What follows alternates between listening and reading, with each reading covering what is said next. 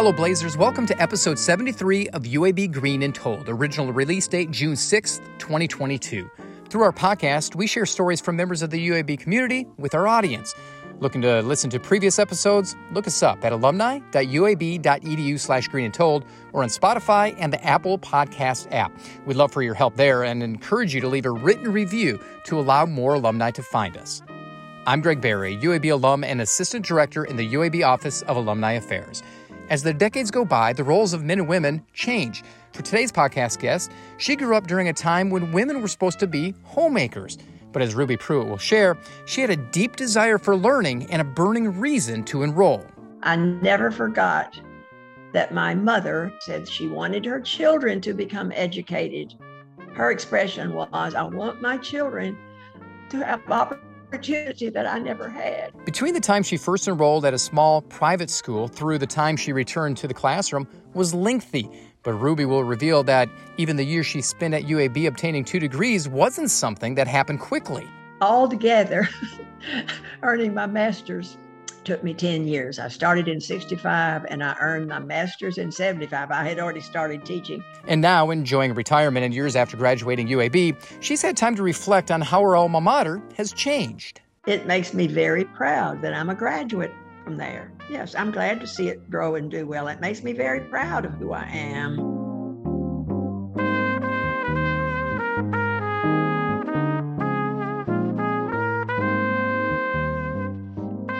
Ruby Pruitt has seen a lot over the decades. She was born in the middle of the Great Depression, went to school during World War II, and saw UAB grow into an autonomous university. To get to know Ruby was an extreme pleasure, and to begin her story, you have to start with her growing up in the cotton fields of West Tennessee. I was sent to the cotton fields at age five, and by age eight or nine, I was a champion cotton picker, believe it or not. Okay, so I got to ask what is a champion cotton picker?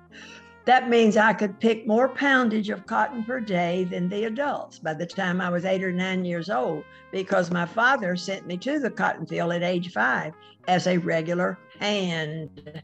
If you're sent as a hand, that means you have to work just like the grown ups. You spent a lot of time in the cotton fields working. What was a typical day like for you? I started at age five and I was I had always been my mother's shadow. And this, this enters into it, I know. She was partly deaf. She got the world flu. She was born in 1901 and she had the world flu, if you remember, 1917, 18. It left mother deaf. I was the one who was my mother's shadow because I could yell into her ears and make her understand everything. And therefore, we became very, very close but I was a hard worker like my mother had to be. Unfortunately, she grew up without parents because both parents died early when she was just a young girl. Depending on your age and how much you could pick, that's the size sack that you got. And so I was pretty soon using a, an adult size sack because I became a very fast cotton picker and hard worker. From the time you were five through high school, you kept up the work on the farm, cotton picking, and doing all that kind of work. Is that correct? Until almost age 14. My father died uh, between my 12th and 13th year, and my mother tried to make a crop. She was a hard worker, but she couldn't make a crop very well. So after that, we moved to Obion, Tennessee from the farm.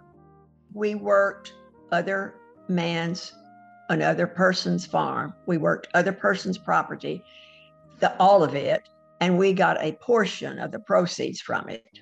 That was how we lived. So once the cotton career kind of ended, um, shortly after your father died and your mom made a go at it, what did you do? We moved from our from our tenant farm home to the little town of Obion, Tennessee, where my mother found employment. My mother could do most anything except stand behind a plow. so she moved to Obion where there were factories and got work. And so I attended high school at Obion High School. When you were in high school, what were you like? Mm-hmm. I played basketball.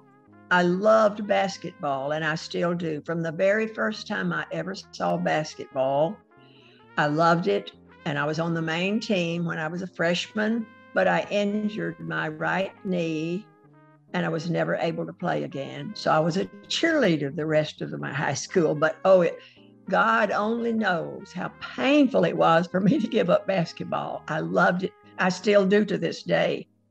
You were growing up uh, in high school and blossoming into a young woman during the mm-hmm. time when women were expected to kind of stay at home, late 40s, early 50s.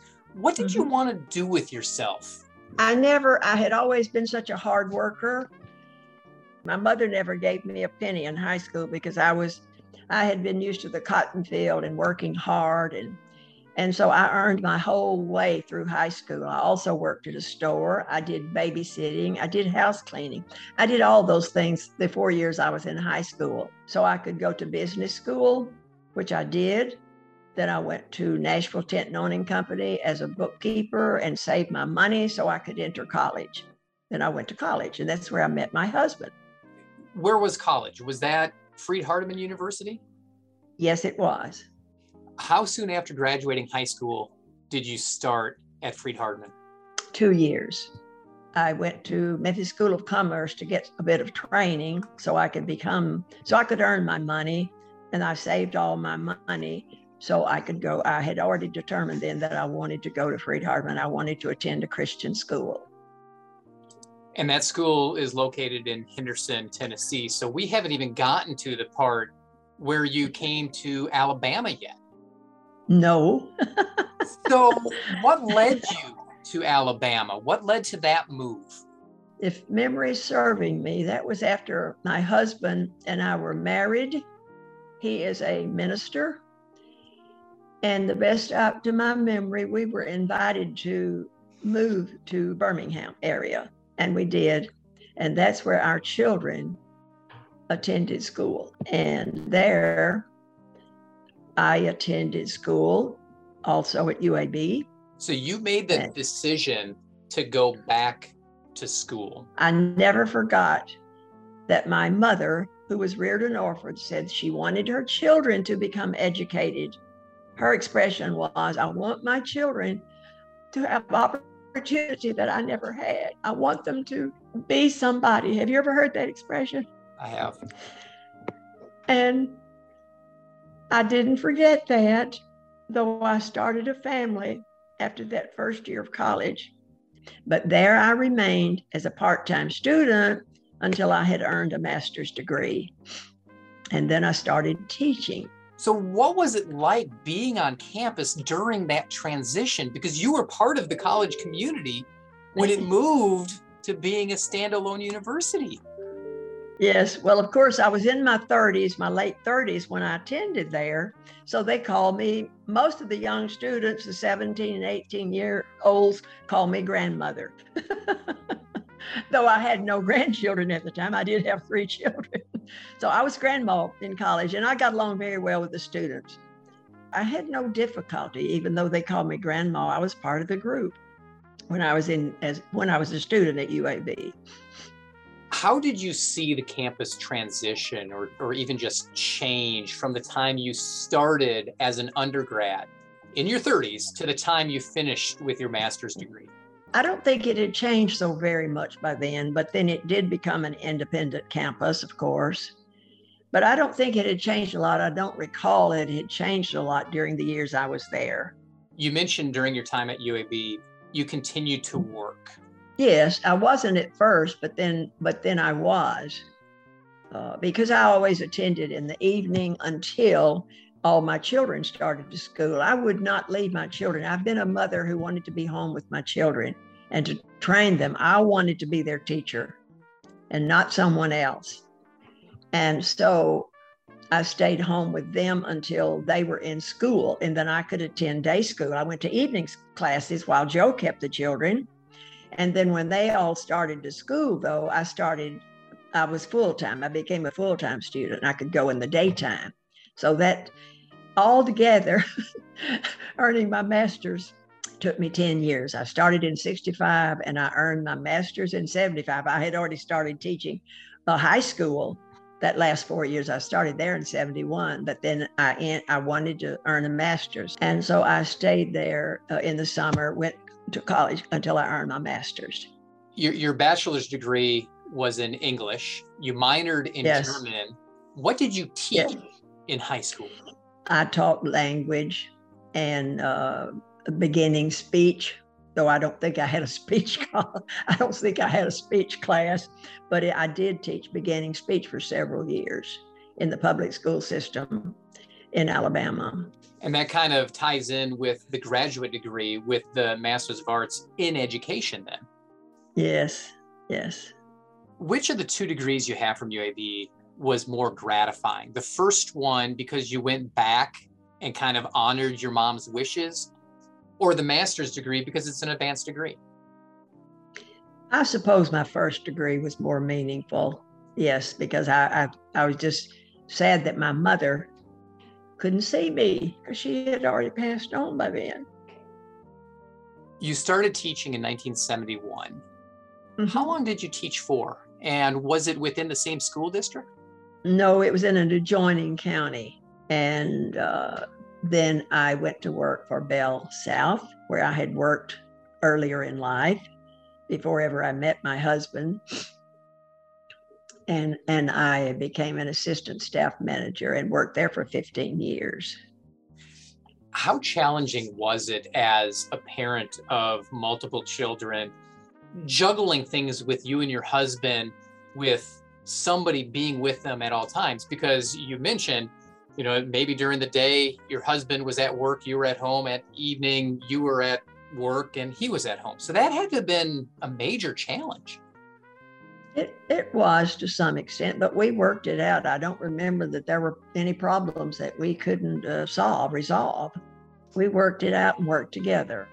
I had worked some at we didn't have our child our first child until after three years of marriage well during that time i had worked and my husband uh, uh, went got his degree, got his first degree. He had not completed his college degree when we were married, so I worked so he could. So it's sort of the roles were reversed then, and uh, he he kept their children and let me attend school, and it worked out.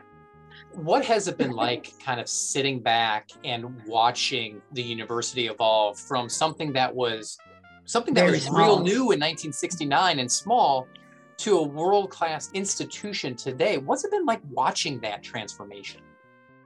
It makes me very proud that I'm a graduate from there. Yes, I'm glad to see it grow and do well. It makes me very proud of who I am. When did you retire and what were you doing when you retired? I worked 15 years for Bell South, and I don't remember how many years, but I, I was an assistant staff manager. But they sold out to uh, AT&T, and so that ended that ended my work there, and so uh, I took uh, the small retirement from them, and uh, then I taught at Faulkner University, a private school, for ten years until we moved here. I enjoyed it all. Life has been good. The Lord has blessed us richly. After you retired, you didn't stop life. You dabbled in this, you dabbled in that. What kind of fun things did you do? Because I think, if I remember right, I found a book that you might have written. Mm-hmm. But that's one of the things I did is write my memoirs and, and focused on my early life.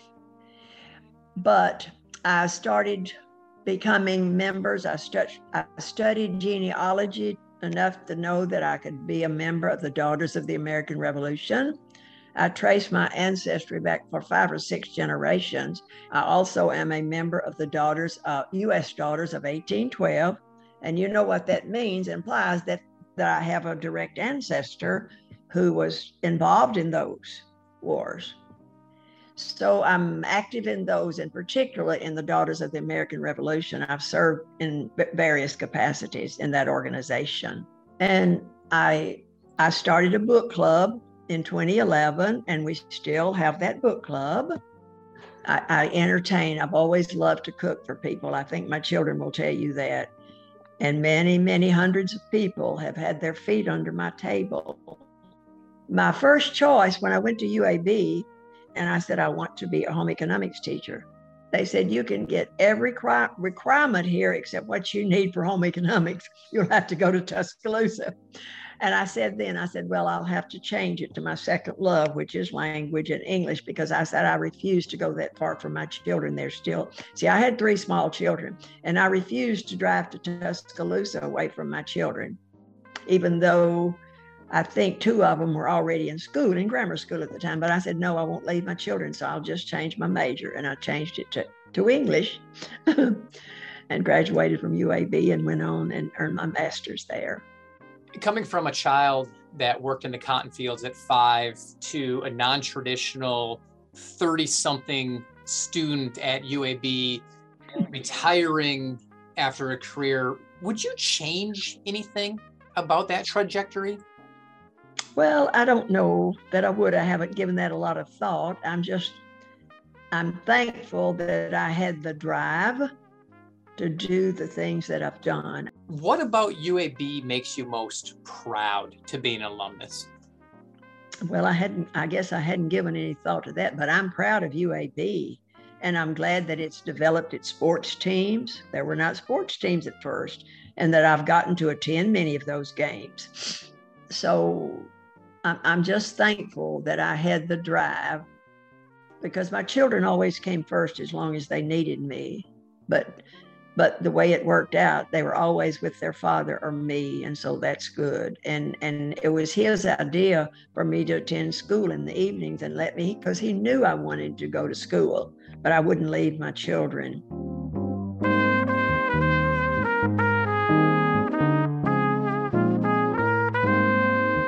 That's Ruby Pruitt, a two time graduate of UAB. She earned her Bachelor's of Arts degree from the College of Arts and Sciences in English back in 1971, followed by a Master's in Education in 1975.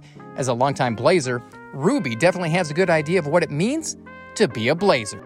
Well, just I'm very thankful. I'm just thankful to be a part of the Blazers. I'm, I, I consider myself a part, a viable part of it. And I'm, I'm happy that that, that it's that way, but we still keep up with them the best we can. Be sure to listen into previous episodes of UAB Green and Told. Check out our website at alumni.uab.edu slash green and told. Have a story to share or know someone we need to get in touch with? Email greenandtold at uab.edu. Finally, be sure to follow us on Facebook, Instagram, and Twitter. Just search UAB Alumni.